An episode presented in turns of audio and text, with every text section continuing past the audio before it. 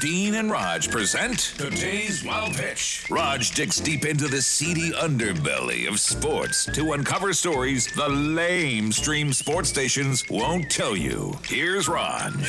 And we return to one of my favorite categories Guinness World Records. These are bizarre records set by people who can't excel at normal things. 23 year old Swede Arlene Lunden set a new world record by consecutively cracking 46 different knuckles and joints in his body. Now, here's the audio, which is sped up and disturbing.